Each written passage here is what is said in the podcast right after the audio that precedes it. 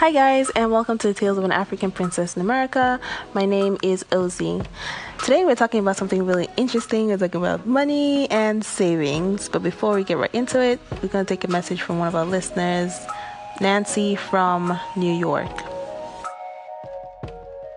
Hi, Ozzy. I really enjoyed this episode. Um, I definitely can relate to just having difficulties in grad school and that making me a better professional and helping me to encourage young people around me. I can't wait for the next episode. Thank you. So today is Monday, and as you know, I like to motivate you guys on Mondays. And today we're going to be talking about saving. And that's something that I've had to struggle with, you know, from when I was a student. And, you know, when I was a student, I felt like I was too broke to save. And now that I'm working, I feel like, how much do I save? So on the show, I've invited a professional. My friend Christiana is an accountant. Welcome to the show, Christiana. Thank you. I'm glad to be here. Thanks for accepting to be here. So today we're talking about saving. And um, so do you think that anyone can earn too little to save? No, there's no such things. It's just you need to know how much you're bringing in and how much you're spending. Um, right. People usually get caught up in spending more than they're making, and that's when they feel mm-hmm. like they're making too little. But in reality, they're just spending too much. Right. And um, another thing that I've noticed is like when you think about say when I think about saving, I think about a little box in my room, like a piggy bank where I'm putting in money. I've tried that, destroy it, and like a junkie, take all the money out. So right. if you were to guide someone, like what is the best way to save? Well, the first step is just knowing how much you're bringing in, how much you're spending. Get an actual picture picture of what your finances are before mm-hmm. you start saving.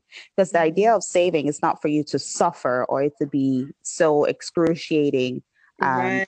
that it's painful for you to save.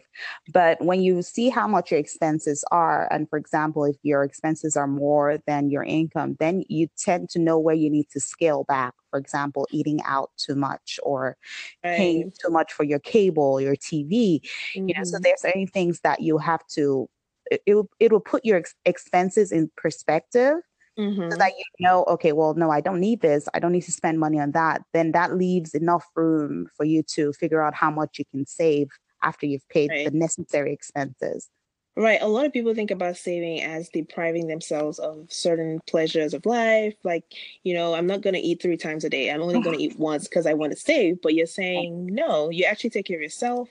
And then what's left, you know, you yes where yeah that's better. absolutely absolutely I feel like social media plays a huge role in just how much people are able to save, like that saving culture. Like you get on Instagram and you see a lot of people splashing and like they have so much and you just want to, you know, spend money like right. they are. Right, right. Yeah. Well, first of all, most of the big people on the most influential people on social media get mm-hmm. paid to live that lifestyle. You know, right. most of this, they get most of these things for free, and their mm-hmm. job is to get other people to buy it. But the, right. what happens it's it's the poor people, the people that can afford it, that end up mm-hmm. getting caught up in it and mm-hmm. thinking that that's what everybody is doing. But in reality, that's not. It's not right. It's not ideal. It's not sustainable for them. Right.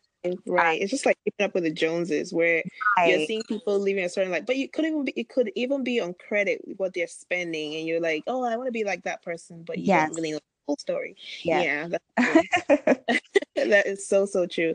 And um I find that a lot of times when I'm saving and I have a goal, like if I'm saving for a vacation or if I'm saving to buy something, you know, it's easier for me to get into that culture of just mm-hmm. saving. Mm-hmm. Mm-hmm. Well, yeah, but at the same time, you also need to, it's good to set goals for things mm-hmm. that you want to enjoy and it's easier, but you should mm-hmm. also prepare for those uncertainties, you know, the times when you don't know what might happen, emergency fund, you know, you need to always mm-hmm. save a little bit of your, you can, the thing about this, saving doesn't mean you just have to have a fixed amount in a bank account and the savings accounts all the time. You can mm-hmm. set different goals, you know, where you have, um, now technology has kept, kept up with savings where you can, you can mm-hmm. have an there's this app called Qapital that mm-hmm. you can use and you can set like three or four different goals and it will take money based on how you set set it you can send you get right. two dollars a day two dollars a week you know mm-hmm. for a particular goal that way you're keeping your goals aligned and then you still have an additional one for emergencies. Right uh, right. so you don't like things, yeah. yeah like an emergency fund and then you mentioned savings. So for instance if someone comes to you and says you know i really need to borrow 5000 from you right? Right. Do you take money from your savings or do you take money from your emergency like what is that? Like what do you do well it, it, all depends on um, how much you have in your savings I would recommend taking it from your emergency fund, mm-hmm. but you have to be very careful about giving people money. Um, right. It, I don't think you should give people money at the expense of yourself mm-hmm. or that it would in a, in such a way that it would hurt your saving savings mm-hmm. goals. So for example, like you said, five thousand dollars. If someone mm-hmm. asks you for five thousand dollars and you have five thousand dollars in your savings, you mm-hmm. don't give mm-hmm. the person five thousand dollars, no matter who it is. Right. You right. Have to give them a percentage of it. So mm-hmm. for me, I'm usually comfortable giving maybe 15%. percent mm-hmm. So give 15% of 5000 and tell them i'm so sorry this is what i can afford to give you now right you know maybe come back in a few more months you know but someone I, told me that if you cannot afford to forget about the money you know don't give more than you can afford to forfeit basically that you know? that is true but at the same time you know, for a while i used to be guilted into it where i just feel like oh my god i can't I can't afford to give you all that you want. And so I yeah. feel like, oh, I have to just give it to you, even though it's going to hurt me. But, you know, what you're saying is that's wrong.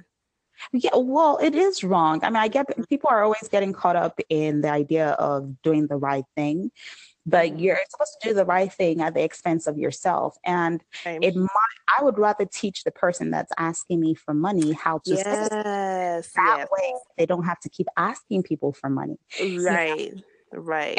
And if they end up ask after you've taught them and they end up asking you for money, that means they have a really unhealthy spending habit. And right. that's a whole nother issue.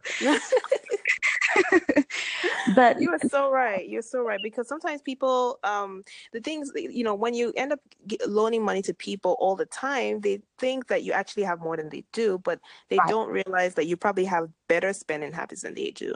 So it's right. it's awesome, I think, to teach people, you know, what you're doing that works. Yeah. Mm-hmm. mm-hmm. Yeah. You're, you're spot on. Oh, so if you had, if you could like sum it all up and, you know, talk about just saving, you know, what would you recommend for people who, uh, you know, just starting out working, you know, they're making money, you know, what's mm-hmm. the best way in your um, experience to just, you know, start out saving? Well, first thing, set a budget. Um, mm-hmm. you know how much mm-hmm. you're bringing in mm-hmm. and know, know how much you're spending. The difference of right. that is whatever you can afford to save comfortably. I would right first thing also um, well secondly live within your means so don't mm. spend more than you're making because that's how people mm-hmm. get in mm-hmm. trouble or get in right. debt um, try to reduce your debts as much as possible um, that right. pays okay. off in the long run Alrighty. Mm-hmm. Well, thank you so much for sharing with us. I was so excited to get you on the show. You know, I know how busy you are. Um, thank you so much for saying yes. And um, thank you guys for listening. And I'll talk to you on the next episode. Yeah, thank you for having me. Bye. All right.